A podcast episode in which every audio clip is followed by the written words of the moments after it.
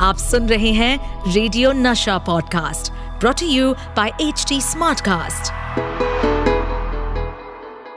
welcome to crazy for Kishore season two मैं हूँ आपका होस्ट एंड दोस्त Amit Kumar.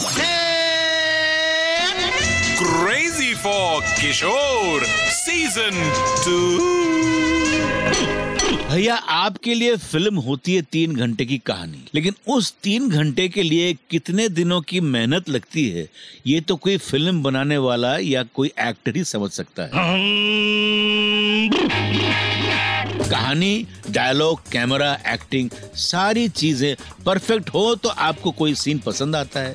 ये काम जितना आसान लगता है, उतना है नहीं।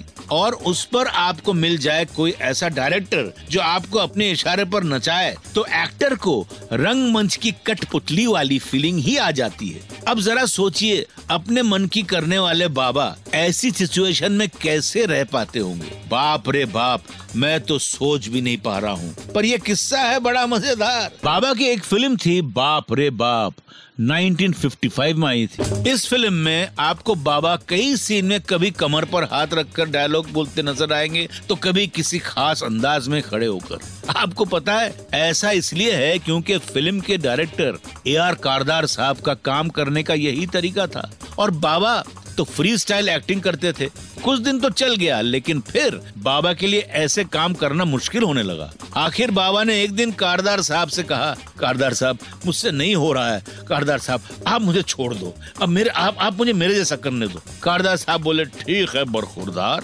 अपने मन से करो ये सीन। और बाबा का स्टाइल देखते ही कारदार साहब बोले, बरखुरदार, यही तो चाहिए था। बस। उस दिन के बाद से कारदार साहब बैठे रहते थे और कहते थे, किशोर, कुछ कर। बाबू बोलते थे, क्या? कुछ कर? क्या करूँ? कुछ भी कर, हंसा, कुछ कर। फ़िल्म बापरे बाप की बात करते हुए मुझे याद आया, एक बार आशा जी ने मुझे बताया था कि इस फ़िल्म का म्यूज़िक पहले सी रामचंद्र देने वाले थे। कुछ दो चार गाने उन्होंने बनाए भी थे, लेकिन फिर शायद डायरेक्टर से कुछ बात हो गई और फ़िल्म के म्यूज़िक के लिए आ गए ओपी नैयर साहब। और म्यूज़िक के लिए क्रेडिट मिला उन्हें ही, जबकि फ़िल्म के कुछ गाने में सी रामचंद्र का संगीत है।